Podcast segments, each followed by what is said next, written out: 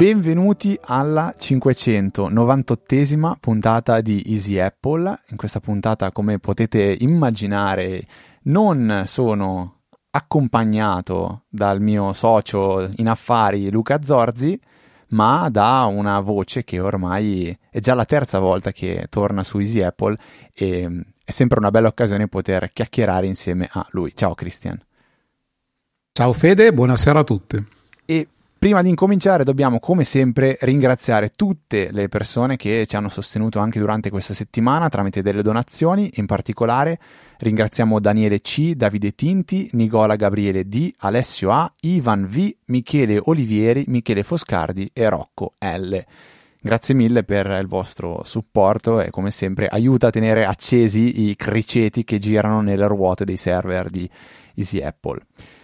Dopodiché eh, immagino che chi si ricorda di Christian sa che nella scorsa puntata insieme a me eh, e forse anche con Luca si è parlato un po' di temi magari fuori, fuoriuscendo un po' dal, dalla, dalla, Apple sfera parlando un po' di domotica parleremo un po' di eh, chat GPT quindi OpenAI parleremo un pochettino anche di Windows e dulcis in fondo metteremo anche due argomenti che saranno immagino interessanti a, a, a, categorie specifiche di persone, quella di sicurezza e, e, e navigazione eh, per quanto riguarda eh, bambini che navigano su una rete domestica e poi parleremo di una cosa che su Easy Apple mi sa che n- n- non si è mai neanche citata, cioè Linux sui portatili Apple, magari quelli che non si usano più, che si possono recuperare, ecco, con Christian magari, anzi speriamo di riuscire a condensare tutto in questa, in questa puntata e direi di partire subito con una, una piccola parte di domotica, Cristian, perché io con te eh, ho, fa- ho, fatto tanto e ho anche imp- imparato tanto e se penso rispetto alla scorsa puntata, diciamo che di cose ne ho fatte, ne ho costruite e sono molto felice di quello che è, che oggi la, la domotica che c'è in casa. Mi rendo conto che spesso capita che, no, spesso no, dai, che ogni tanto capita che ho dei mal di testa, dei mal di pancia, che qualcosa non gira come vorrei, che non funziona come vorrei, però poi mi rendo conto anche che è un qualcosa che io stesso ho voluto e che mi piace e che mi diverte fare e quindi alla fine mi creo un po' io un uh, playground, un ambiente dove poter uh, giocare, divertirmi.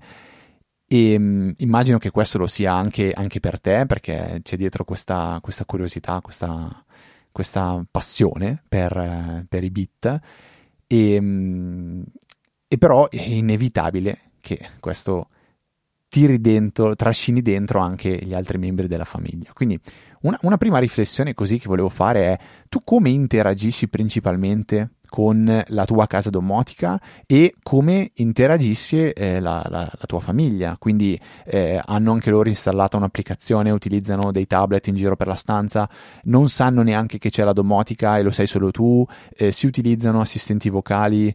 Sono un po' curioso di sapere. Ah, guarda, allora l'avevo probabilmente già detto, secondo me anche un po' con Luca, ma a casa mia va per la maggiore Alessia che è quella più utilizzata almeno dai bambini e almeno da mia moglie. Anche se mia moglie sarebbe sempre perché non si sa perché quando parla lei, Alessia non riconosce mai i comandi impartiti e quindi deve sempre ripetere due o tre volte i comandi. Eh, invece i bambini devono dire che ormai sono abituati, Alessia fai questo, Alessia fai quello, Alessia fai quell'altro, eccetera. Trovo però, probabilmente io che sono vecchio, eh, un po' più comodo il fatto eh, di avere sempre il bottone, il pulsante. Eh, infatti io a casa ho un tablet installato a muro eh, nel quale con le, l'ultima release di Home Assistant puoi realizzare eh, un'interfaccia customizzata ad hoc. Eh, ho fatto i bei pulsantoni dell'accendi questo, spegni quello, spegni quell'altro, eh, l'antifurto piuttosto che il termostato, eh, piuttosto che il tab dove vedere le telecamere. Eh, e devo dire che io mi trovo molto bene con il pulsante fisico, anche se fisico non è. Invece devo dire che i bambini eh, preferiscono di gran lunga gli assistenti vocali e usano praticamente solo l'assistente vocale loro. E questa è proprio una riflessione che io faccio quasi quotidianamente, perché la scorsa volta che abbiamo parlato su Easy Apple era il 12 novembre 2021 e mancava qualcosa in questa casa che, che, era mio figlio, che non era ancora nato. E adesso lui ha poco più di un anno, ovviamente non interagisce ancora con l'assistente vocale, però lo vedo che è attentissimo quando vede me ed Elisa interagire con, anche noi utilizziamo Alessia e proprio lui, quando, quando, sente che noi stiamo impartendo un comando ad Alessia, lui proprio va sull'attenti e si aspetta che succeda qualcosa. E, e, e come immagino tutti i bambini, in, sta imparando a capire, ad associare certi, certi, suoni, certe frasi a quello che sta per succedere. Quindi se io dico Alessia attiva Plex, lui si gira di colpo verso la TV e si aspetta che la TV si accenda, così come se dico Alessia accendi la, la, la luce LED, che abbiamo una striscia LED dietro un mobile, eh, questa si accende. E, e, lui, e lui, si gira e, e lo capisce e questa cosa a me fa, fa pensare sempre una, una frase che ripeto, ripeto, ripeto continuamente, che quando eh, ero piccolino, avrò avuto 10-12 anni, e sentivo mio papà che mi raccontava, eh, quando io ero piccolo questo non c'era, questo non c'era, questo non c'era. E a lui dicevo, ma papà, ma chissà quando sarò io grande cosa dirò a mio figlio che non c'era quando io ero piccolo? E lui diceva, ma ormai, ormai c'è tutto. Cioè, se ripenso a quello che non c'era vent'anni fa e quello che c'è oggi, è impressionante. Basta pensare, siccome la cosa più macro che c'è in questi giorni è ChatGPT, però questo magari è un mio bias, però la sua interazione con la casa, c'è qualcosa che forse noi vedevamo con Star Trek, di impartire comandi vocali per far succedere, diario del capitano, eh, diario di bordo, adesso eh, una citazione mal riuscita, prenderò la frustata. no, no, giusto, era, diario de, era spazio. Spazio, questo, diario del capitano, uh, vero? È vero, okay. è vero, è vero. Star Trek. Star Trek, esatto. Cioè io vedo lui che cavolo questa roba ce l'ha innata, quindi mi, mi, immagino che andrà magari a casa di altri bimbi tra, tra X anni a dire Alessia fai questo, Alessia fai quello, e, e perché, perché la, dà, la dà una cosa abbastanza come per scontato e secondo me non, è, non sarà ancora tra 5, 6 anni, 10 anni anche così ehm, integrata la, la, domotica all'interno di tutte le case che ci sono in giro, a meno che Matter non faccia una vera rivoluzione, ma no, no, non penso proprio. E, e poi mi, mi piace come comunque riesco a eh, fare in modo che la casa si adatti anche alle sue esigenze un po'. E, e, ogni cosa che mi rendo conto che può rendere la casa più accogliente per lui o più, più funzionale, più utile, lo, lo, faccio anche magari per creare stimoli. Di recente ho, uh, a lui piace tanto quando cambio il colore del LED sotto dietro il mobile, quello di prima che, di cui parlavo, un LED Meros, poi metto il link nelle note della puntata, e um, gli piace tanto quando cambio colore. E allora ho detto, vabbè, prendo un pulsantino dell'IKEA che avevo in casa, di quelli proprio con un singolo clic, creo un'automazione che accende la luce LED con un colore random, totalmente casuale, in modo che lui ogni volta che lo preme eh, vede che la luce cambia.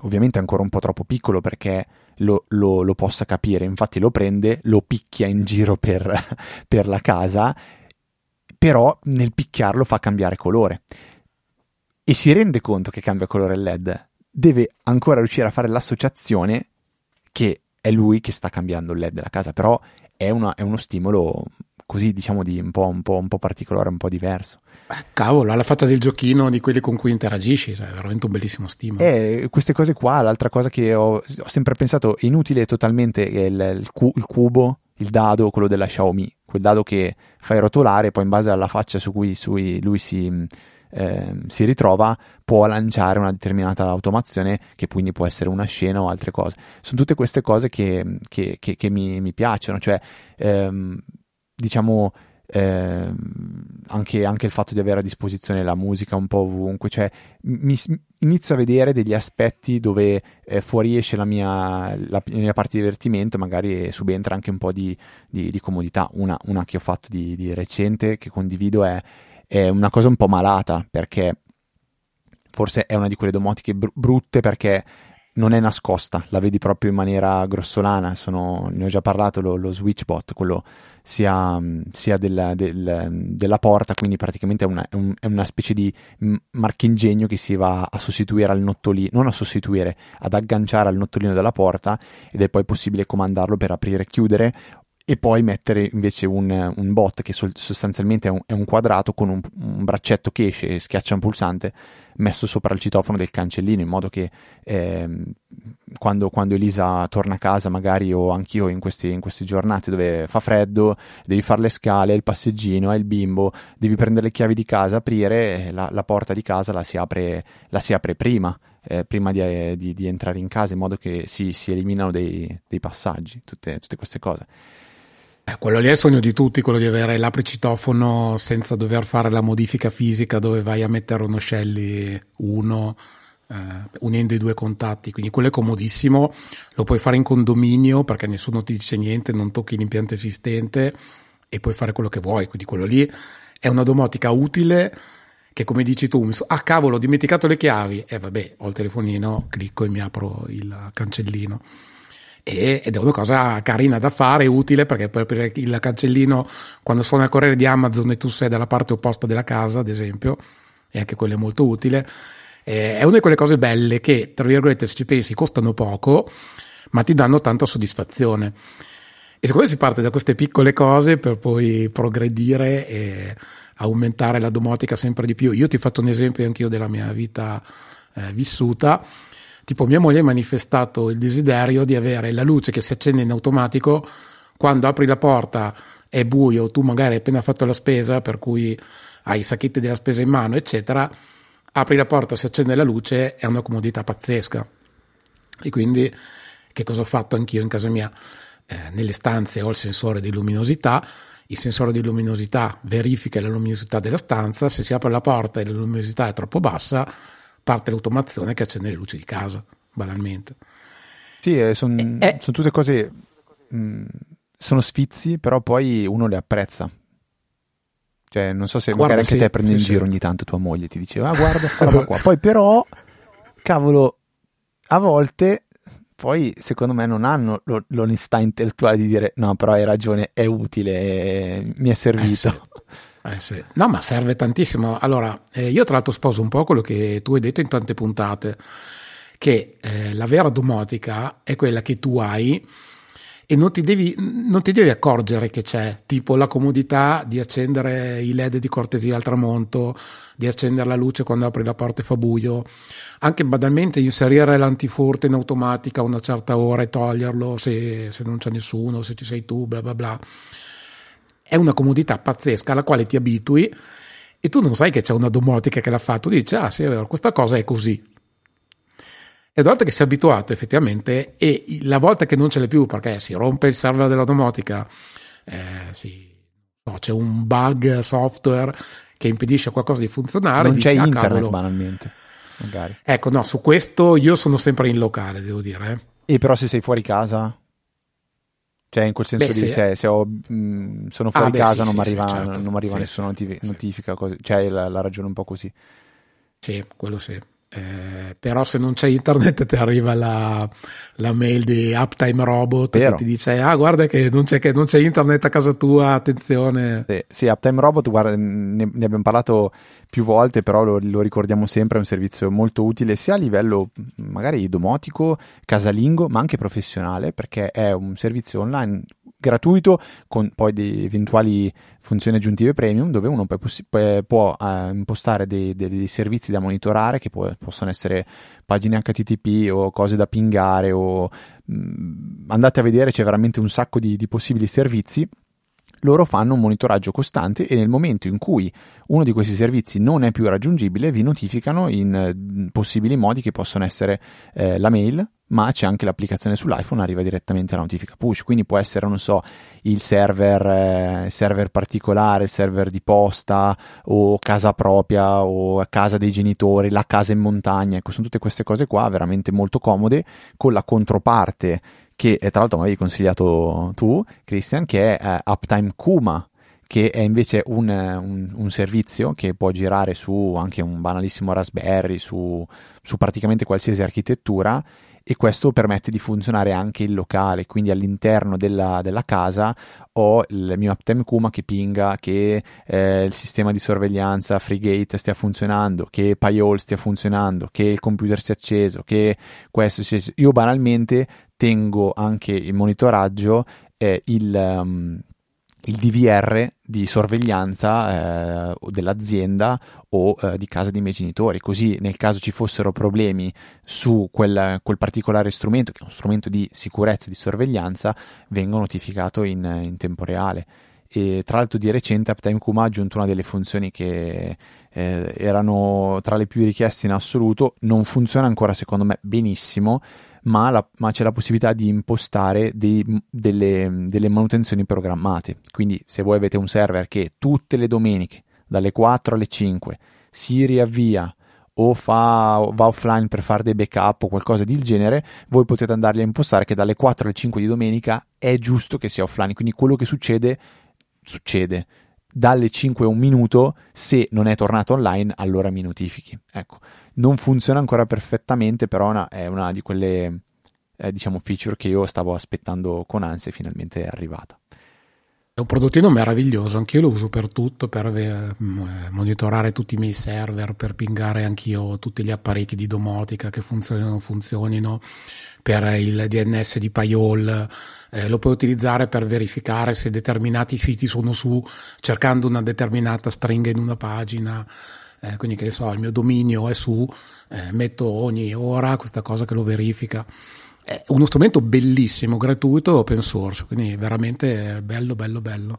Senti, visto che abbiamo parlato un po' di anche bambini che interagiscono con la domotica, eh, proviamo a parlare, eh, stravolgendo, un pochettino la, la scaletta, eh, di, di, cosa significa poi avere dei, dei bambini che navigano all'interno di, di, una casa e hanno accesso a, alla fine ad internet. Quindi mh, mm, bisogna, a mio parere, eh, ma come condivide, com, condividevamo prima, proprio a livello educativo, cercare di eh, non tanto ehm, impostare, a mio parere, una, una, una policy che sia di, diciamo così, di, di, di, censura, quanto più quello di evitare che eh, si possano, vabbè, ovviamente fare danni, ma nel secondo caso incappare in delle, in delle cose, diciamo, eh, poco, poco, piacevoli. Ecco, magari uno sta facendo una ricerca, eh, sbaglia a digitare oppure clicca qui, clicca là, eh, mille pubblicità che ci sono in giro. Ecco, per esempio, un altro, dei, un altro dei temi potrebbe essere questa la pubblicità, fare in modo che magari con tre click sbagliati non si finisca di fronte a qualcosa che ehm, potrebbe dare de- del fastidio, diciamo, a, ai nostri bimbi. Quindi eh, sono son curioso di quello che hai fatto tu perché mi dicevi che hai fatto un, un lavoro, eh, diciamo, importante di analisi per poi trovare quella che è la soluzione più equilibrata. Guarda, alla fine la, la, più semplice, che dirò alla fine, ma è stata anche la più facile, forse quella che richiedeva meno lavoro di tutte, ovviamente. Eh, io, come ti dicevo, quando i miei bambini sono entrati in età da dispositivo elettronico e quindi imparavano a cliccare, guardare video, eccetera, mi sono posto questo problema di sicurezza, perché come dicevamo prima, i bambini vanno educati, ma quando sono in quella fase nella quale non hanno eh, il pieno controllo dell'attività che stanno svolgendo, potrebbero incappare in qualche problema, diciamo. E allora mi sono posto il problema, come faccio a limitare la navigazione della mia rete, a impedire che il bambino vada su un sito pericoloso, eh, ma non pericoloso, tra virgolette, informaticamente parlando, ma pericoloso per il contenuto. E allora ho iniziato a cercare su internet, a guardare recensioni, avvisi, eccetera. E il primo strumento su cui sono capitato è un software che si chiama Untangle. Eh, è una sorta di firewall, eh, chiamarlo firewall riduttivo perché parte come firewall, ma di fatto fa eh, un po' da server barra gateway per tutta la casa. È un po' un PFSense però con tantissimi strumenti aggiuntivi. È sviluppato da questa azienda che lo vende anche per uso domestico, ma anche e soprattutto per uso aziendale e eh, è una macchina Linux sulla quale c'è uno strato software sviluppato da questa azienda eh, in Java che vabbè, quindi Luca so che quando lo sentirà non sarà contentissimo. Censuriamo, eh, ma... censuriamo. esatto, censuriamo la parola, ma eh, nonostante questo è, è, molto buono perché consente di avere un bel controllo sia delle regole firewall appunto dell'apparecchio, eh, sia di creare una VPN in pochi clic, sia da creare ad esempio eh, un controllo della rete preciso, puntuale, ma anche di categorizzare il traffico e fare in modo che determinati IP non possano accedere a siti di categorie strane. Quindi loro che cosa fanno? Ti mettono a disposizione questo archivio nel quale loro categorizzano l'internet, per dirlo alla brutta, e dicono eh, Federico Travaini è un sito che va bene, oppure Smorgagno è un sito che non va bene, e tutto quanto. E ti menti, scaricano in locale ogni settimana questo elenco di siti categorizzato, di modo che il loro software, in base al sito che tu vuoi visitare, riconosca la, tego- eh, la categoria e riconosca se è una di quelle da te consentite oppure non consentite. Devo dirti che mi sono trovato eh, a livello di content management veramente molto molto bene. Eh, era uno strumento precisissimo che funzionava veramente bene. Ha il tra virgolette il problema di essere a pagamento, però diciamo che c'è del lavoro dietro di una società che fa quello per lavoro e lo vende anche alle imprese. Eh, credo che costi per gli utenti domestici più o meno una cinquantina di euro all'anno e se eh, una persona non ha esigenze di rete molto spinte, devo dire che fa il suo lavoro molto bene, consente anche di creare VLAN per separare il traffico e tantissimi altri servizi che sono visibili sul loro sito. Eh, mi sono trovato bene, ma come vi dicevo, alla fine ho cambiato perché per la mia rete avevo bisogno di qualcosa di più avanzato proprio a livello di configurazione, quindi ho diverse VLAN, diversi instradamenti, diverse regole particolari, per cui sono dovuto, tra virgolette, tornare su PFSense e nel momento in cui ho deciso che non mi serviva, volevo tornare su PFSense, eh, leggendo e studiando eh, ho notato che l'alternativa a PFSense si chiama OPN Sense. È praticamente un progetto, un, un fork nato da, eh, dal progetto PFSense, da una serie di persone che non erano più d'accordo con la direzione, si sono scissi e hanno eh, formato questa branca di, di firewall che ha cambiato nome, si chiama OPN Sense. In questo OPN Sense eh, soprattutto nelle ultime versioni, c'è la possibilità di installare un software, anche qui di, di content management, che eh, consente di categorizzare tutto il traffico, che si chiama Zen Armor, quindi è un plugin, anche questo a pagamento, perché c'è la versione gratuita, ma eh, poi mi pare ci sono tantissime restrizioni sul numero di siti e sul numero di IP che possono essere soggetti a questo controllo. Eh, anche qui fanno un lavoro molto buono, peccato che sia molto buono per l'America, ma per l'Italia non sia così buono. Tant'è vero che facendo un po' di prove anche di siti malevoli e non malevoli, eh, non mi riconosceva, diciamo, eh, propriamente i contenuti che io reputavo pericolosi.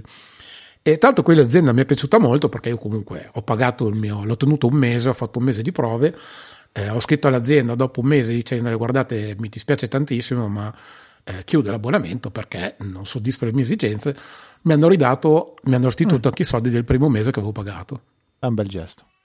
Cavolo, veramente, infatti io non me lo aspettavo, li ho ringraziati tantissimo, gli ho detto fatemi sapere quando implementerete le regole anche per l'Italia, perché sarò felicissimo di riprovarlo. Allora mi sono messo ancora in cerca e alla fine ho visto un po' di eh, un po' di video. Tra l'altro segnalo una, eh, questa cosa di un tuo ascoltatore, Fede, che è Andrea Draghetti. Sì, sì, sì, assolutamente.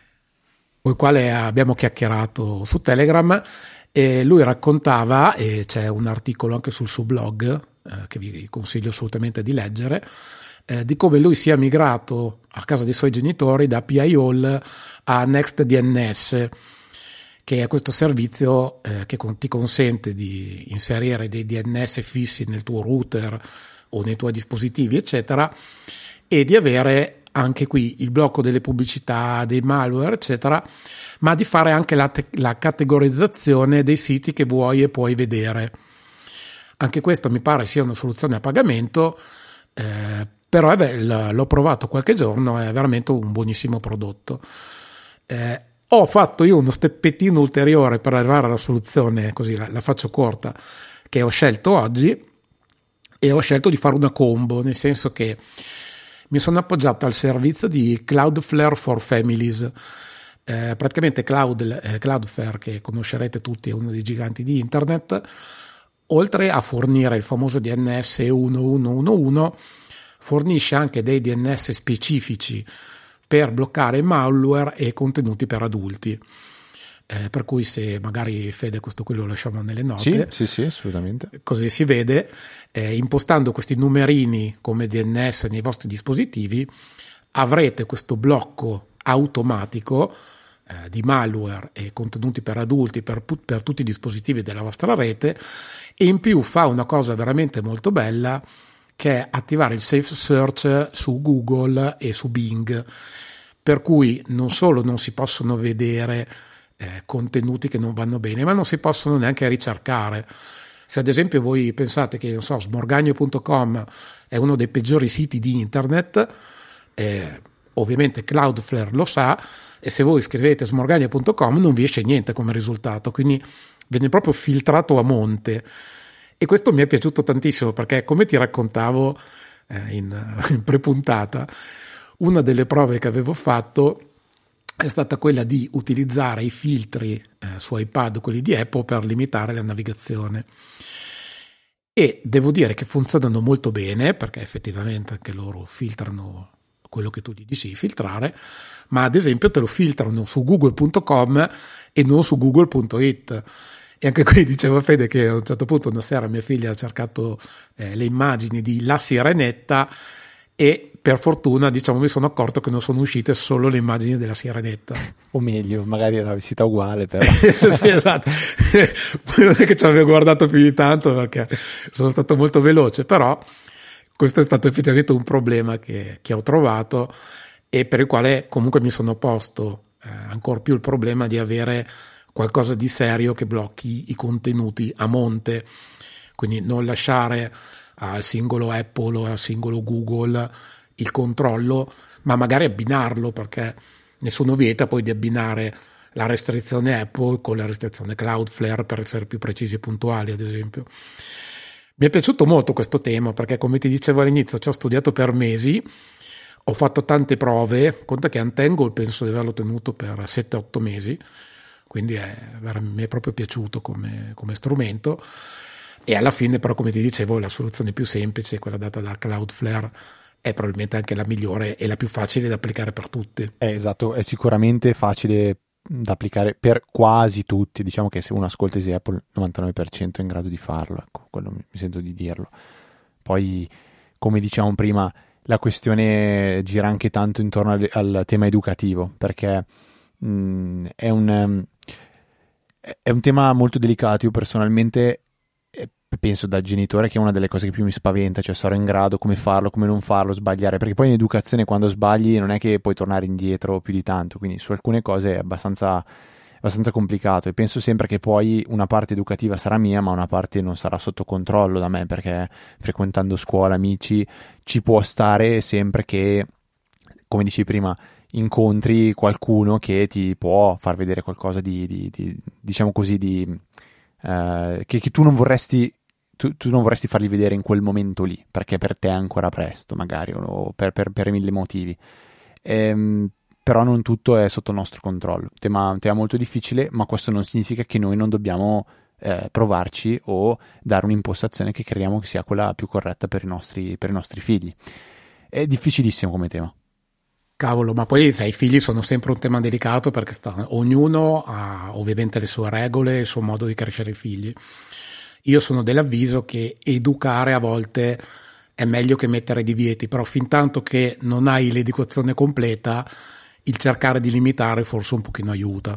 Ma sicuramente, io poi ripeto, non, non sono tanto per, per la censura, eh, però capisco che ci sono momenti e momenti, cioè eh, alla domanda come, come, nascono i bimbi a sei anni ci sta che gli rispondi magari eh, no, non, non, tecnicamente che cosa succede, quindi cioè, ci sono fasi e fasi, poi ripeto, forse andando avanti con i prossimi 5, 6, 10 anni di Easy Apple, se andremo avanti magari questi temi si eh, si, si, si, verranno raccontati. Ecco, io stavo cioè, vuoi parlare delle api, intendi, giusto? Sì, delle api, esatto. ah, ok. no, comunque, okay. guarda, è molto interessante. Questa puntata mi tornerà utile tra qualche anno quando dovrò fare i vari controlli. Poi, oggi, eh, com- come si farà poi a, con Cloudflare a limitare tipo ChatGPT o quello che ci sarà, sarà molto complicato perché eh, eh, di fronte sì, a una cosa del genere, cioè, ehm, nel bene o nel male è, un, è, uno strumento che secondo me ci investirà in maniera, in maniera importante, come, come, come, un tram. Ne parlavo oggi proprio con un collega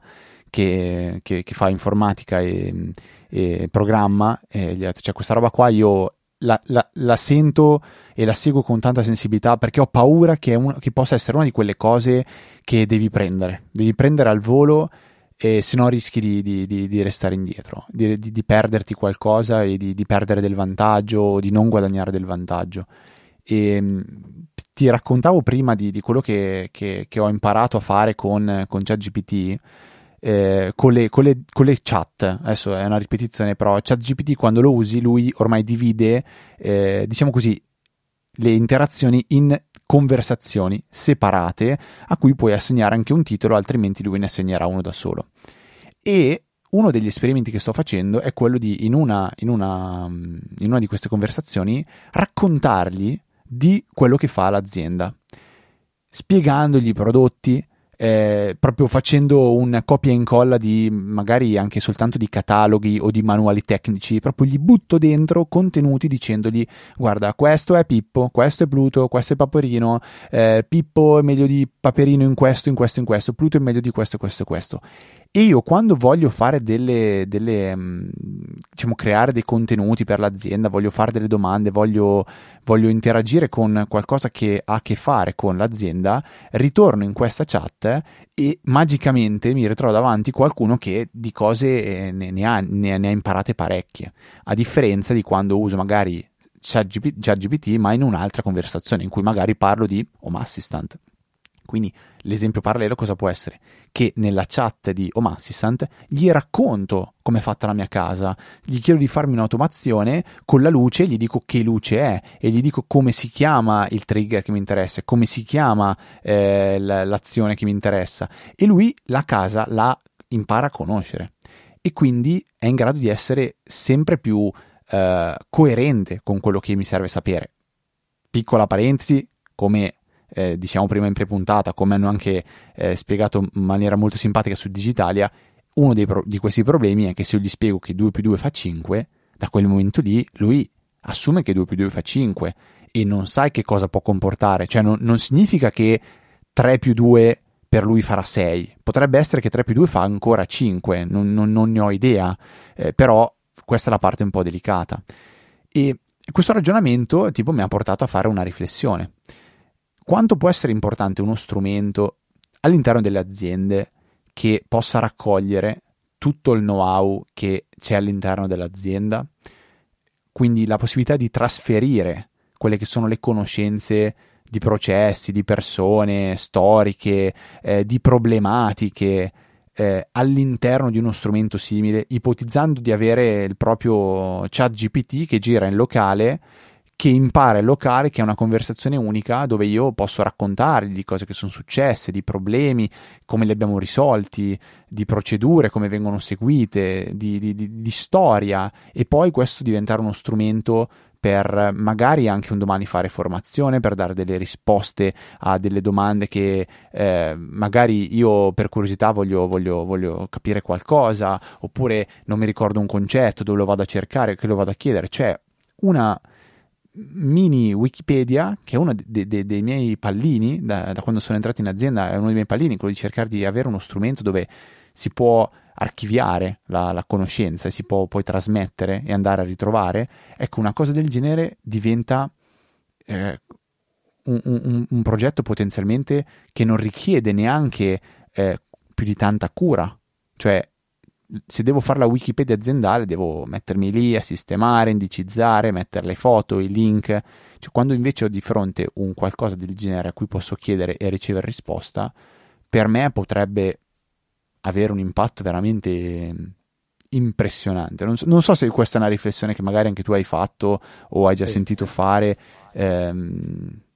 Concordo con te e anch'io vedo l'azienda proprio come il luogo principale per questi dispositivi, ma penso che lo vedano le aziende stesse perché mi pare che Microsoft eh, ci abbia investito tipo 10 miliardi di dollari, qualcosa del genere.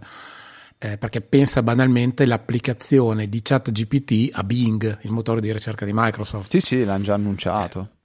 Sarebbe fantastico. E io, come dicevi tu, la vedo invece nello strumento aziendale eh, che ti dice, ad esempio, eh, non lo so, io dove sono le buste paga? Ho perso il link, è cambiata la procedura, esatto. non lo so. Io scrivo busta paga e mi porta la busta paga. Dove sono le news aziendali? Scrivo news e ci vado. Dov'è la procedura per prenotare l'auto aziendale? Scrivo e ci vado. Cioè, ti eviterebbe di magari perdere tempo in sezioni, sottosezioni, link, non link, eccetera, digitando poche parole e come dici tu, dandolo conoscenza di dove sono gli strumenti aziendali. Cioè, immagina il comando, dimmi quali sono i link fondamentali dell'azienda. Pam, eccoti, personale, auto aziendale, timbrature, eh, buoni pasto, messa aziendale.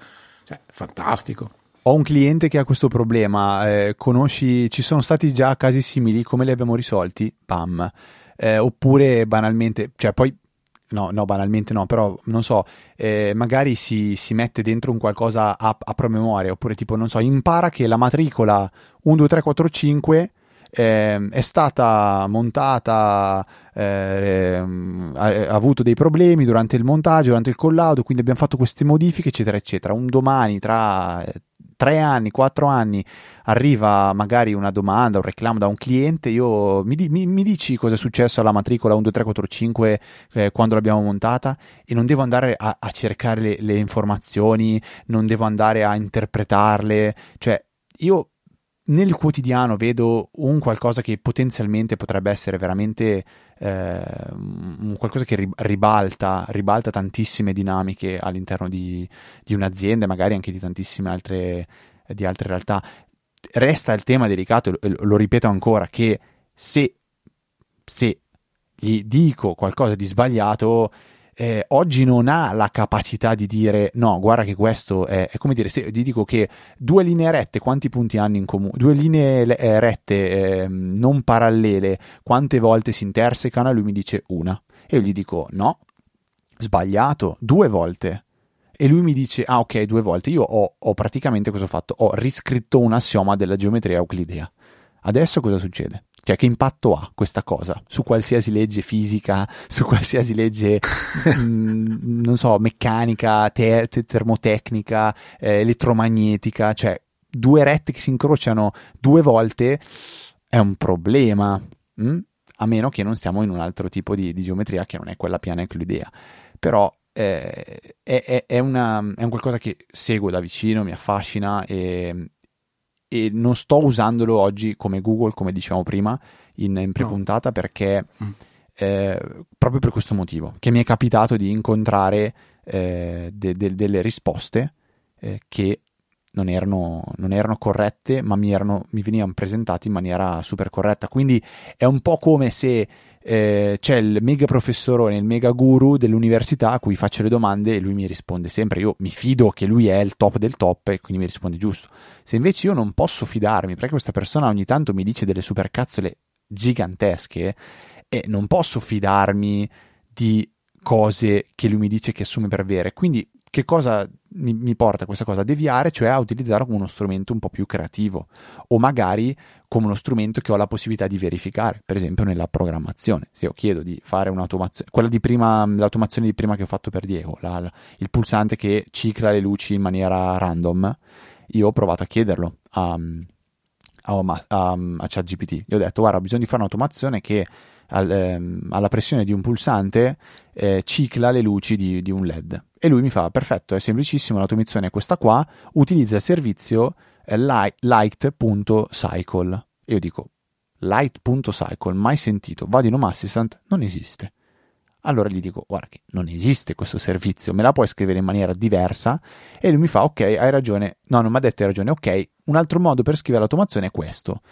E mi rendo conto che non ha capito bene, perché quando gli ho detto di ciclare le luci, lui, in, lui ha capito che premo il pulsante e poi lui in automatico cicla le luci. Cioè fa, io premo una volta e lui fa rosso, blu, giallo, viola, vero? Eh, invece ho detto no, guarda che ad ogni pressione del pulsante voglio che cambia la luce in maniera randomica. E lui, ah ok, scusa, non avevo capito, questa è l'automazione. Bam. Quasi giusta, perché mi ha dato un'idea, ho provato a riscriverla io, non funzionava, gli ho ridato in pasto il codice, gli ho detto mi dici cosa c'è di sbagliato e lui mi ha detto guarda la sintassi di questa parte qua è sbagliata, correggila così, corretta, automazione funziona. Quindi qua ho potuto verificare una cosa e, ehm, e, ci sono altri casi in cui mi capita magari, prend- adesso stiamo prendendo parti di un progetto di, di, programmazione che abbiamo fatto in azienda che è una cosa veramente molto corposa che negli anni si è evoluta, è cambiata e magari ha dentro un po' di robe arrugginite o comunque un po' in, come diciamo incasinate stiamo provando a prendere dei pezzi e darli a ChatGPT e dirgli mi dici come posso riscrivere in maniera più elegante, più semplice, più snella magari anche utilizzando delle query che sono più veloci perché non hanno delle ridondanze inutili? E lui pezzo per pezzo cioè, sta migliorando un qualcosa. E questa è una parte. L'altra è quella proprio creativa, cioè io raccontandogli di cosa facciamo in azienda, di che prodotti facciamo, oggi posso dire, vabbè, dimmi 10 modi per promuovere questa cosa qua, che tu ormai hai capito che cos'è. Oppure gli dico, dimmi 10 modi di promuovere il prodotto A in opposizione al prodotto B o magari gli spiego anche quali sono eh, i prodotti della concorrenza e gli dico ora dimmi tu secondo, me, secondo te perché il mio prodotto è migliore di quello della concorrenza? E lui prova a dirmi quali sono le, le, le sue motivazioni e magari dice qualcosa che io a cui non avevo pensato magari tirando fuori delle frasi che sono eh, ad effetto delle frasi che sono un po' ehm, alla, alla, alla Mad Men passamela così che alla fine cos'è? Il lavoro che poi magari fa un, un vero e proprio creativo. E quindi magari questo strumento in mano anche a un creativo che è in grado di poi portare ChatGPT a dire quello che gli interessa, perché il bello di ChatGPT è proprio questo, di eh, costruire sopra quello che gli stai chiedendo, cioè non, non, è un po' come quando tu fai una domanda a una persona e lui non ti risponde giusto, allora la guidi un po', oppure gli continui a, ehm, a dare eh, informazioni in più su cui lui eh, può elaborare, eh, wow, cioè, secondo me questa cosa qua è veramente fantastica. Sì, è bello, però come dicevano su Digitalia, mi pare, lui in realtà non inventa niente, ti restituisce un risultato che hai imparato su internet e che quindi qualcun altro ha già fatto. Quindi non c'è, almeno ad oggi, quel processo creativo, immaginativo sì. e creativo per il quale tu paghi una persona, no? Per farti la campagna pubblicitaria Yes Weekend piuttosto che qualcos'altro.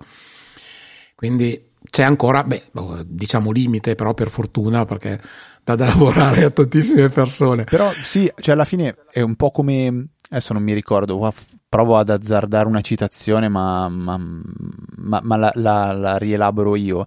Non mi ricordo chi dice che alla fine, anche per quanto riguarda cinematografia, cioè i film, le, le, storie da raccontare sono quelle, sono dieci storie possibili da raccontare. Il buono o cattivo, la rapina, cioè quelle storie lì. Poi alla fine intorno gli costruisci tutto il resto. Quindi è un, è un mix di elementi, di, di novità, di, di, di, idee, però alla fine mh, c'è anche Star Wars, se la prendiamo nella banalità, Star Wars è una soap opera, cioè è lui che è il cattivo, è il papà e poi si innamora, però lei è la sorella e quindi no, il suo migliore amico si fa la sorella che poi la scopre, cioè alla fine è una soap opera Star Wars, è costruita in questa maniera... Ehm, futuristica, con dei, dei, dei, dei, caratteri particolari, dei temi fantastici. E quindi un po' alla stessa maniera quello che fa eh, ChatGPT nel mio, nel mio nel mio piccolo, eh, diciamo così, utilizzo è proprio quello di, di, di creare robe che eh, non, non, non, è vero che non ci sono, ma che, che, in quella combinazione magari non ci sono. Perché io seguo un, un, un ragazzo che avevo già consigliato di seguire anche qualche puntata fa, si chiama Linus Extam non, non mi ricordo esattamente il nome, lo metto nelle note della puntata. Lui utilizza. Um, ecco, non mi ricordavo la scorsa puntata, non mi ricordo neanche stavolta utilizza un, una, una, di queste versioni di, di, di, di ChatGPT per fare immagini e io ogni volta che vedo quello che è in grado lui di creare resto a bocca aperta. E lui tutte le volte che pubblica sta roba dice questa cosa non esiste. Mette delle foto e io proprio la mia mascella cade per terra sul pavimento perché è, è impressionante e qua mi sento in difficoltà a dire che questa cosa non, non, non, l'ha creata, cioè non ha creato niente di nuovo. E forse, forse SNI ha preso tante cose che già esistono per forza, perché il concetto è quello, cioè lui usa cose che ha imparato, però poi le mette insieme e crea qualcosa di nuovo. E questo secondo me è, è, è tanto, è veramente tanto. Poi sì, è un bel aiuto, ma sicuramente, guarda, allora, l'utilità è indubbia di questi strumenti. Io li vedo tantissimo personalmente come anche chatbot. Secondo me, prima di dover parlare con un, un, un umano, tra virgolette, per problemi semplici, eh, puoi chattare con uno strumento simile per tantissimo tempo. Eh, da sé, come dici tu, può creare fino a un certo punto, può aiutare fino a un certo punto. Oggi abbiamo il limite un po', forse neanche tanto della tecnologia quanto del training, perché eh, la GPT versione 3 ha avuto un training pazzesco con tantissimi dataset. La versione 4 mi pare di aver letto che eh, avrà un numero di dataset ancora superiore, per cui saprà molte più cose. Ordini di grandezza superiore dovrebbe essere. Cioè... non mi ricordo esattamente, eh, esatto, quindi mi fido, fede in generale. Vediamo fino a dove arriviamo, insomma, vediamo. Vediamo se era vero che quel dipendente che è stato licenziato da Google, che diceva che Google aveva eh, l'intelligenza artificiale senziente, aveva ragione oppure no. Adesso sto vedendo se trovo, eh, ho visto de, de, c'erano dei grafici che spiegavano qual era la differenza de, dei dati, era, era, era impressionante. Era, e facciamo vedere proprio due, due pallini, uno era ChatGPT 3 e uno il 4, era tipo, uno era un puntino e l'altro era un, un cerchio di boh, 2 cm di diametro cioè una cosa che in proporzione era, era impressionante. In questo caso vedi l'informazione è potere, cioè è vero, perché tu qui fai un training pazzesco con un prodotto pazzesco che è GPT-3, che probabilmente usa algoritmi che esistono già da un bel po' di tempo, ma non si era mai fatto un training così grande, quindi la prima versione con un training così grande. Sì, poi io ricordo sempre 14 ottobre 2011, No, questa era la data della vendita, adesso è ottobre 2011 o settembre 2011, poco prima della, della morte di Steve Jobs. Eh. Un, cer- un, tale Scott Forstall presenta un dispositivo chiamato iPhone 4S, dove la S stava per sì, sì, sì, sì, sì. Sapete? Siri. Sì, quella roba lì, sì. No, ah, sì, sì. Non volevo dire. Eh, eh, e il mondo, secondo, io in primis, restiamo sbalorditi perché lui dice a questo assistente vocale: Devo portare l'ombrello domani? E, e lei risponde: No, domani non è prevista pioggia. O robe simili. E io mi ricordo ancora di quando facevo vedere ai miei amici delle superiori, no, ero già all'università, all'università, di cosa era in grado di fare questa cosa. Wow! Una rivoluzione, una cosa pazzesca, ed è rimasta lì e oggi secondo me non fa tanto di più di quello che faceva dieci anni fa, undici anni fa eh, l'assistente vocale di Apple. Io penso che questi siano dei, dove, di quei temi dove o Apple eh, sta già lavorandoci e non si vuole scoprire, non, non, vuole uscire allo scoperto, vuole tenere ancora per sé, oppure qua deve veramente darsi una svegliata perché rischia di, di restare molto molto indietro. Già nei, nei, nuovi progetti di Home Assistant, dove quest'anno lo, eh, hanno annunciato che sarà The Year of Voice, quindi un anno incentrato sulla parte vocale, la possibilità di utilizzare eh, Home Assistant tramite un assistente vocale loro, quindi tralasciando i vari Amazon e Google, quindi creare un qualcosa di loro e già hanno parlato della possibilità di inter- in- integrarlo con le, le API di, di, di ChatGPT, quindi un, un, dialogo oggi già con eh, ehm, Alessia è un dialogo abbastanza soddisfacente, ma da quando c'è, c'è già GPT è diventato uno strazio, a mio parere. Pensare di riuscire a parlare, parlare quindi con ChatGPT, è, diventa una cosa già cioè, molto, molto più interessante. Cioè, non devo più creare l'automazione in Home Assistant, gli devo semplicemente parlare e lui, se conosce la mia, la mia, la mia casa, fa quello che gli dico. Cioè, mh, mm, fai in modo che tutte le mattine alle, alle 8 si accenda il bollitore eh, per, per, per, scaldare l'acqua. Punto. Ricordami. Ricordami alle 10 di sera se non ho ancora fatto se non ho ancora spento il bollitore eh, di ricordarmi di preparare la colazione perché se non ho spento il bollitore vuol dire che non l'ho ancora riempito d'acqua perché cioè non devo neanche magari mettermi lì a, a, scrivere, a programmare. È questa che è la cosa che, una, un'altra delle cose che potrebbe abilitare le persone a fare, cioè abilitare un termine che mi viene da tradurre dall'inglese all'italiano, cioè eh, dare la possibilità a chi il codice non ha voglia di scrivere, non lo sa scrivere, di avere un sistema a cui parlo e lui interpreta e crea. Cioè. Sì, sì, ma allora, però per, per dirti una sciocchezza, a me fa arrabbiare Siria perché eh, l'altro ieri sono andato in macchina e ho detto navigazione verso Milano e mi ha detto navigazione verso Carro. Ma come? Può Perché? No, okay. Magari non ho pronunciato bene Milano, però insomma. Senti, un, un, um, prima di cambiare argomento, consiglio a, a, te, ma in realtà a tutti gli ascoltatori, un, delle, una delle mille ehm, forme di, di, di, di OpenAI che si chiama calligrapher.ai, che è un eh, sito che permette di generare una firma eh, di, una, di, un nome che, che, volete. Quindi io, è stato uno dei miei traumi e che tuttora mi porto dietro, che non, non sono mai riuscito a trovare una firma che mi, mi piacesse eh, del mio nome perché eh, volevo che fosse veloce, leggibile, però anche bella e alla fine con questo, questo piccolo strumentino mi sono messo lì a fare qualche esperimento e devo ammettere che ho, um, ho ottenuto un risultato che mi, mi, soddisfa più di quanto io abbia fatto in 30 anni. Quindi andate su calligraphy.ai, scrivete il vostro nome, potete chiamarvi anche Topolino e decidete una delle possibili, um, uno dei possibili stili, ci sono altri parametri da poter modificare e vabbè io ci ho giocato un pochettino e devo ammettere che mi sono abbastanza, abbastanza divertito.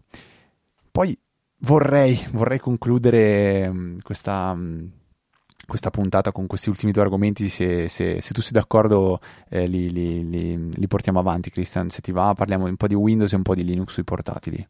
Caspita, come potrei non essere d'accordo? Allora, quindi partiamo con una, un video che forse è quello più, più breve da, da affrontare, che, che, mi hai condiviso l'altro giorno, eh, che si chiama praticamente Windows doesn't suck. Eh, cioè, Windows non fa schifo, ma è quello che ci vogliono fare credere. E io l'ho visto oggi con, eh, con piacere, alcune cose le conoscevo, alc- alcune no eh, giusto per spiegare che cos'è, poi ti lascio la parola così dici, mi dici tu perché me l'hai voluto mandare e cosa ti è, ti è piaciuto. Eh, Windows alla fine, come ci siamo detti, nel bene o nel male, credo che tutti noi ascoltatori ci abbiamo a che fare tutto il giorno. Quindi è inutile stare qua a dire che, li, che, Windows fa schifo, che non lo vogliamo usare, che non lo usiamo mai, perché alla fine dobbiamo usarlo. Quindi tanto vale, secondo me, eh, provare a trarre qualche beneficio da questo strumento, che alla fine è uno strumento. E, ehm, e, quindi ci sono delle funzionalità un po', un po', nascoste dentro Windows che mi hanno incuriosito. A te quali sono quelle che, quelle che ti hanno fatto dire questo, questo video vale la pena condividerlo? Ah, guarda, la prima eh, mi sei venuto in mente perché eh, ti dà la possibilità di installare questa scorciatoia eh, dove premendo Alt e barra spaziatrice eh, puoi eh, eseguire questo launcher che è al pari di Spotlight su macOS e ti consente di fare una ricerca però fatta bene nei file di Windows, quindi cercare file, cartelle, documenti, percorsi, eccetera, con una granularità molto superiore rispetto alla ricerca standard, quella di Windows. E quindi questo è il primo che eh, detto, mi sei venuto in mente perché mi ricordo di, eh, che ti lamentavi in qualche puntata di Easy Apple. Più di qualche la... puntata. Però su questo dico che eh, questa funzione è bella perché comunque permette di lanciare anche eh, applicazioni, servizi e molte altre cose ed è configurabile. Per la ricerca dei file però io non smetterò mai di parlare bene di Everything, che è un software che fa paura, io ormai proprio ho, messo la scorciatoia anche sul, su Windows, mi sembra che ho messo Windows spazio come scorciatoia e io lo uso per cercare i file ed è una roba fenomenale, veramente fantastica. Si chiama Everything ed è totalmente gratuito. Io quello non l'ho provato. Eh, eh allora invece... guarda, mi farai sapere in settimana. È sì, veramente sì, mostruoso perché gli puoi fare il bind anche di server. Quindi lui fa un. Lui praticamente com'è che fa a funzionare molto bene? Si crea un, un, un um, database in locale di, dopo aver scansionato tutti i file del, che, tu, che, tu, gli hai detto e che ti, ti interessa vedere. Quindi puoi fare tutto il disco C, tutti gli altri dischi che hai, tutti i vari volumi di server, cartelle condivise e lui si crea prima un suo, un suo database, poi quando tu cerchi lui ha una rapidità mostruosa nel cercare e puoi usare tutti dei parametri chiave per dirgli fammi vedere solo le cartelle, fammi vedere solo le immagini, solo i file modificati eh, dopo venerdì alle ore 17, fammi vedere tutti i file duplicati, cioè veramente impressionante. Questo lo proverò sicuramente. Eh, ero già abbastanza soddisfatto della ricerca dei Power Toys, che sono questi strumenti di Microsoft che consentono di migliorare il nostro Windows, tra virgolette. Eh, però questo sicuramente lo proverò, poi ti, ti faccio sicuramente sapere. Assolutamente. E poi gli altri che ti sono piaciuti? Allora, beh, questo è un po' avanzato, eh, però neanche più di tanto, tipo il gruppo Policy Editor, che è quello cons- che consente ad esempio di eliminare alcune restrizioni oppure di non mandare i vostri dati a Microsoft eh, su quello, le vostre abitudini, quello che fate, quello che digitate, eccetera, e consente anche ad esempio di dire eh, non mandarmi aggiornamenti eh, che tra virgolette migliorano Windows per 12 mesi, ma dammi solo su quelli di sicurezza in modo da avere un sistema molto più stabile. È uno strumento potentissimo. E in questo video che ti ho mandato poi si va avanti con sempre più, tra virgolette, giocattolini da inserire in Windows eh, che sono scorciatoie per la tastiera che consentono eh, di fare, come dici tu, eh, l'associazione di determinate azioni a determinati comandi in maniera molto precisa. Eh, poi ci sono un Process Explorer fatto molto bene che consente di vedere nel dettaglio tutti i programmi che ci sono, cosa fanno, cosa stanno eseguendo, piuttosto che eh, questo altro strumento che si chiama Autorun e consente di vedere quali sono tutti i programmi veramente che partono quando uno lancia Windows. Sono uno, dei, uno dei misteri di Windows, cosa sì, parte sì. all'avvio.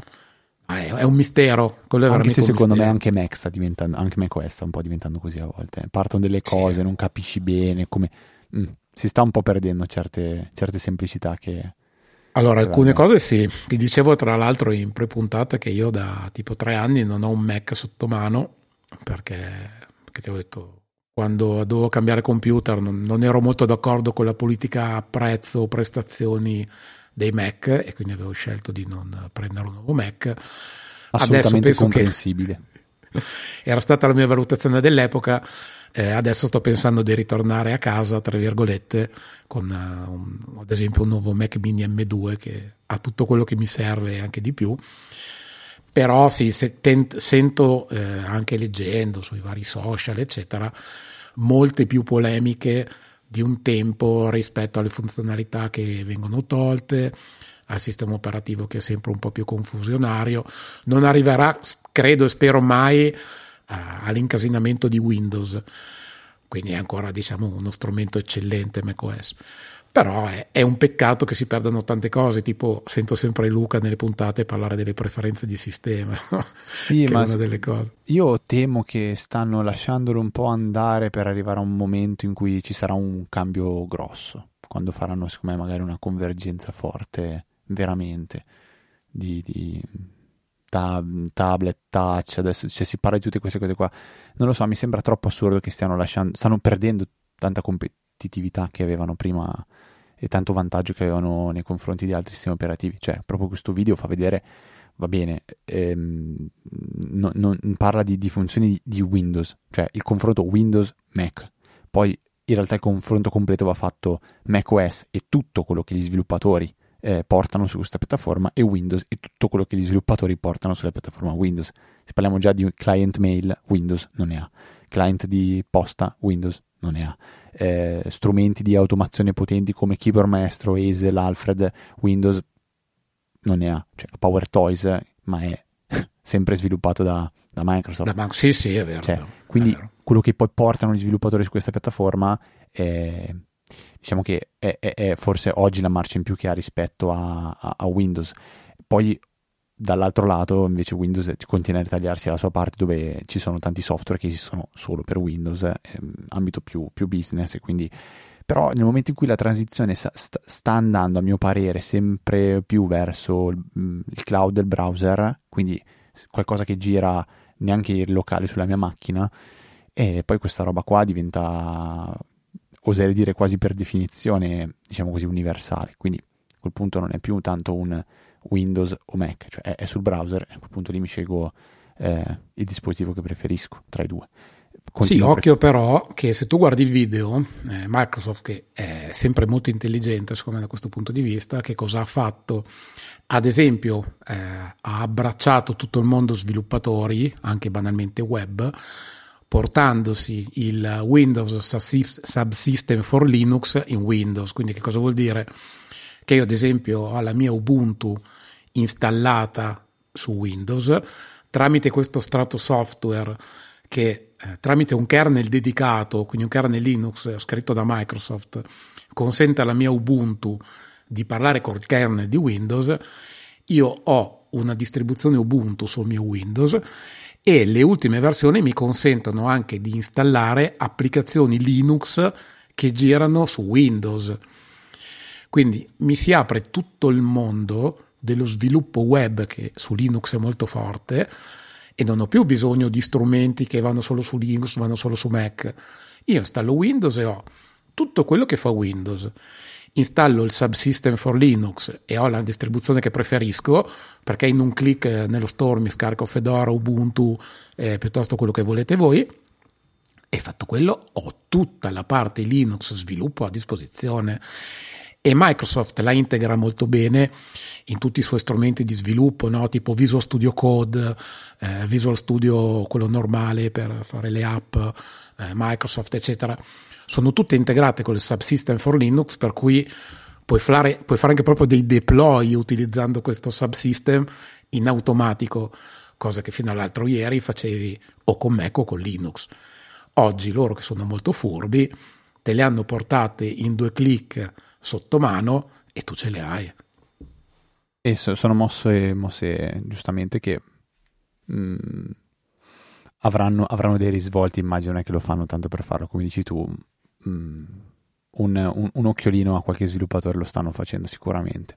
Cavolo. sta, sta, sta, migliorando. Cioè, secondo me Windows anche la gestione delle finestre è qualcosa che trovo fatta oggi abbastanza bene rispetto a quello che offre Mac, no, non parlo con quello che ha Mac, ma con Stage Manager, cioè loro offrono Stage Manager, Windows offre quella funzione diciamo di, di, di, di visione dello schermo, tra l'altro in PowerToys c'è una, c'è una funzione ancora più, più, più completa. E, diciamo è fighissima, che... Fancy Zone mi pare si chiami, cioè è bellissima, sì, bellissima. Sì, sì, cioè, poi vedi uno che lo usa, nel video fa vedere lui che lo usa anche con le scorciatoie da tastiera cioè, sembra veramente un, un, pistolero del Far West per come apre e chiude le finestre, è veramente interessante come cosa. E dai, ulti, ultimissimo argomento che mi incuriosisce in primissima persona, cioè prima mi dicevi eh, recupero un Mac vecchio, magari un Mac che non uso più o comunque che, che non ha più supportato, quindi non ha più gli aggiornamenti, gli ridò nuova vita installandoci sopra Linux. Guarda, io mh, mm, ti dicevo, eh, ho due computer Apple eh, nelle mie mani in questo momento, che sono il mio iMac che ho acquistato nel 2011 e che è un pezzo di cuore, da quanto gli ho voluto bene, gli voglio bene tuttora, e un MacBook Air del 2013. E che cosa ho fatto? Quando Apple eh, ha smesso il supporto per questi dispositivi, a me onestamente piangeva un po' il cuore eh, smettere di utilizzarli oppure non avere più un sistema operativo aggiornato con tutte le patch di sicurezza, eccetera. Anche perché entrambi erano stati modificati, tipo avevo aperto l'iMac gli avevo messo l'SSD, eh, avevo aumentato la RAM, eh, quindi avevo tolto il masterizzatore e messo un altro disco, quindi avevo fatto un po' di interventi che avevano comunque migliorato un po' la vita di questi computer. E allora che cosa ho fatto? Mi ricordo durante il lockdown, comunque i bambini avevano bisogno di computer dedicati per la scuola e tutto quanto, e avevo installato Linux eh, su questo iMac 2011. E a parte che l'installazione la può fare chiunque perché basta inserire la chiavetta, tenere premuto option, selezionare la chiavetta, avanti, avanti, avanti, viene cancellato macOS e viene installato eh, la distribuzione scegliete voi. Io vi parlo ad esempio di Ubuntu perché è quella un po' più famosa e che conoscono un po' tutti, ma qui potete scegliere veramente quello che vi piace di più. E fatto questo, ad esempio, io ricordo che sul mio iMac 2011, quando ho sostituito l'hard disk con l'SSD, con l'SSD avevo avuto il problema eh, della ventola, perché non so Fede se ti ricordi che eh, negli iMac, mi pare fino al 2012, nel sensore, nel, scusami, nell'hard disk era integrato anche il sensore della temperatura. Sì. Per cui se tu cambiavi eh, l'hard disk, il Mac impazziva perché non sapeva la temperatura del disco e mandava la ventola a manetta. Sì, sì, sì, sì, sì, me lo ricordo. Sul Mac mi ricordo che avevo comprato HDD Fan Control che ti consentiva di regolare puntualmente la velocità della ventola dicendogli guarda che uh, tu devi arrivare al massimo fino a questa velocità a meno che le altre ventole non siano più alte eccetera. Su Linux mi ricordo che ci avevo smanettato un pochettino perché il problema c'era ancora ma alla fine avevo installato questo programmino da, dallo store proprio in un clic che si chiama eh, MBP Fan che credo stia per MacBook Pro Fan e lui in automatico si era installato aveva regolato la velocità delle ventole per cui fatto anche quello eh, come dicono fuori dalla scatola out of the, box funziona tutto eh, nativamente con i pulsanti anche della tastiera riconosciuti quindi volume luminosità eh, tutto, veramente tutto. L'unica cosa che ti dicevo, che, eh, sulla quale ho avuto un po' di problemi, è stata la videocamera, perché i driver della videocamera non sono eh, così diciamo, supportati dalle distribuzioni Linux. Ci sono dei progetti su GitHub che ti consentono di compilarti i driver, so che non è alla portata di tutti e il risultato non è eccellente perché l'immagine comunque non è bella come quella dei, dei driver tradizionali però comunque consente di funzionare e io banalmente, tanto per dirvi, il MacBook Pro 13 che prima era di mia moglie adesso è diventato mio, lo utilizzo tranquillamente quando devo fare ricerche, verifiche, eh, modificare qualcosa sui miei server, modificare qualche documento, eh, pianificare qualcosa, fare un po' di programmazione, quindi sono computer che mantengono la loro vita e ci consentono soprattutto di avere qualcosa di aggiornato con le ultime patch di sicurezza, eh, le, le, ultime tecnologie, perché comunque anche Linux in questi anni sta andando avanti, sta tirando fuori driver sempre migliori, utility sempre migliori, programmi migliori.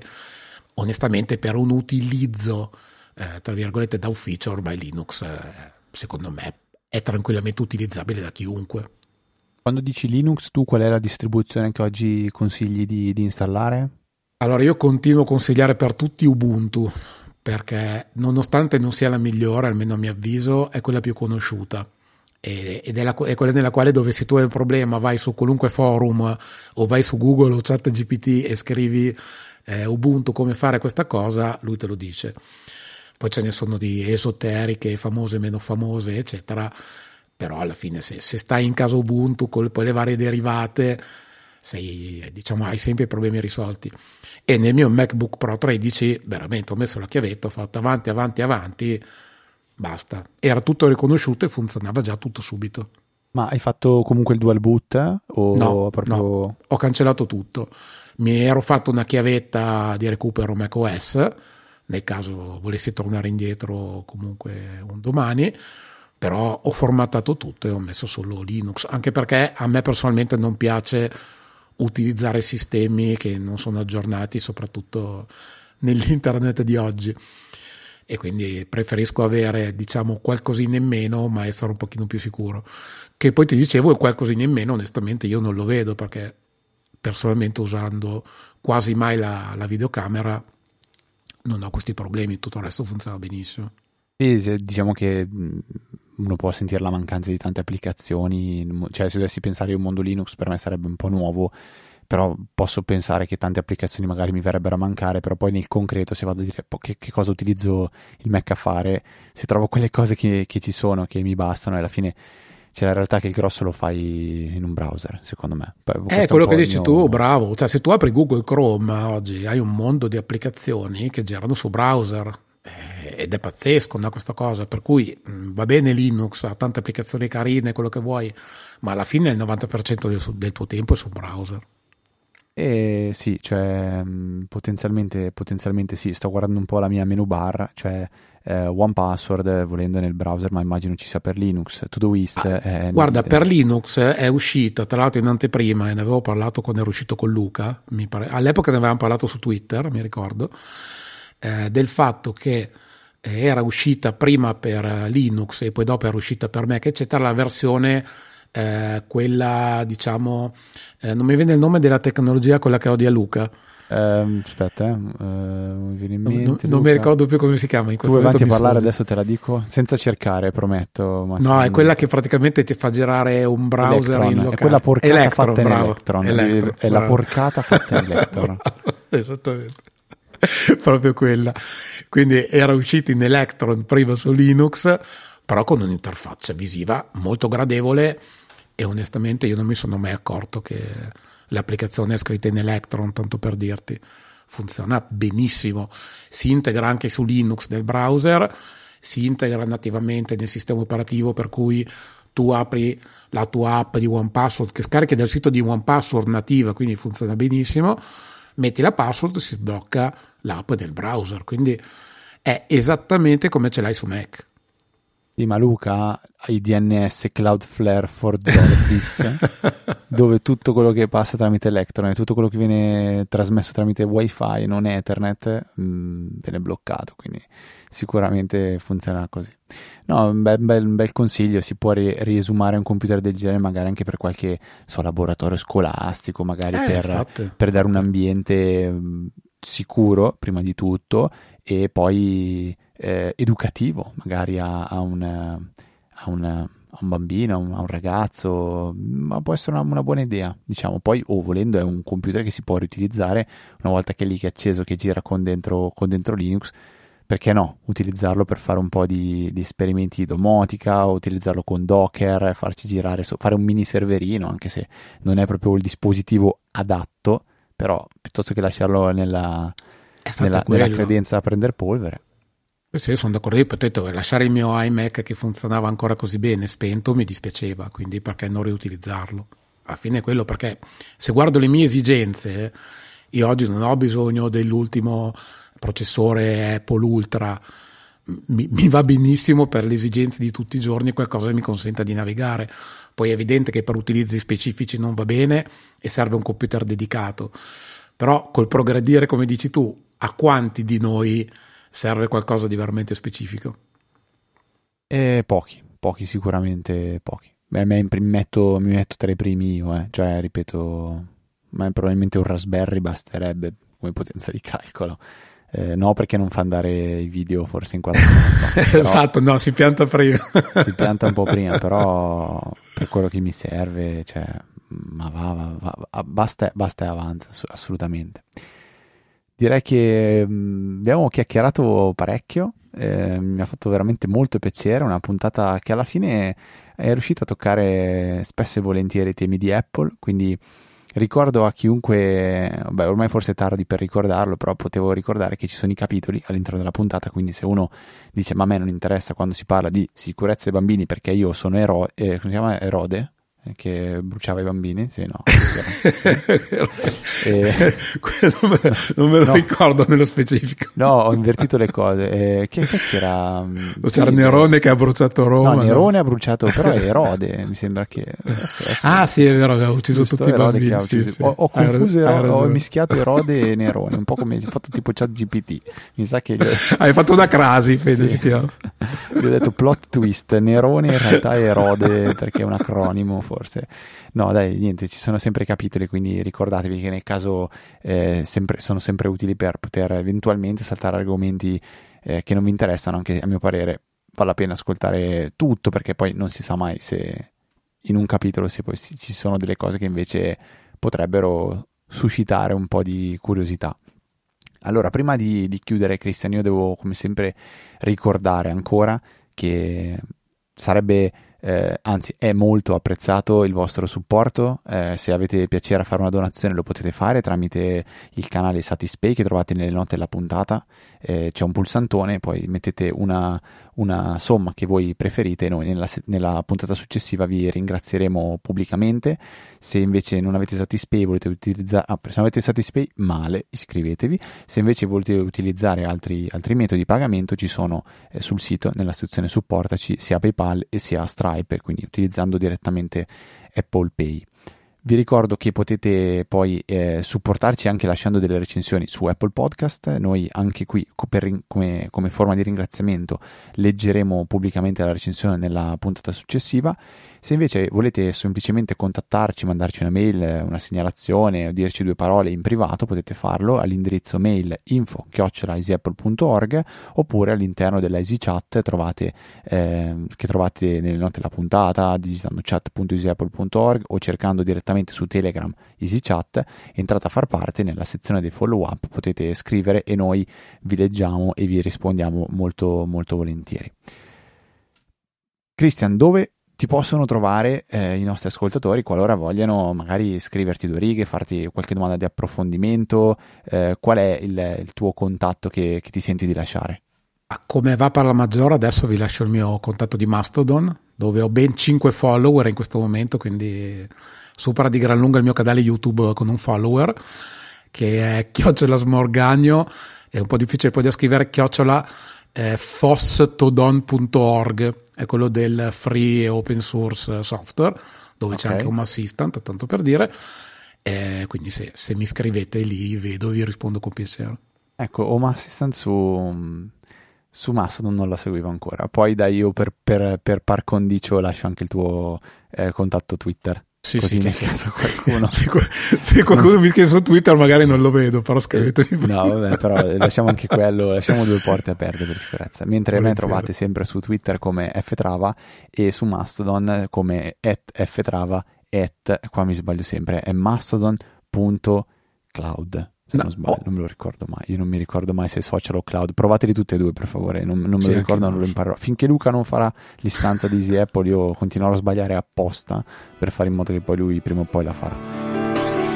E dai, ok, ci siamo per questa 598esima puntata. È veramente tutto. Un saluto da Federico. Un saluto da Christian e noi ci sentiamo la settimana prossima di venerdì alle ore 17 con una nuova puntata di Easy Apple, il podcast che prima non c'era.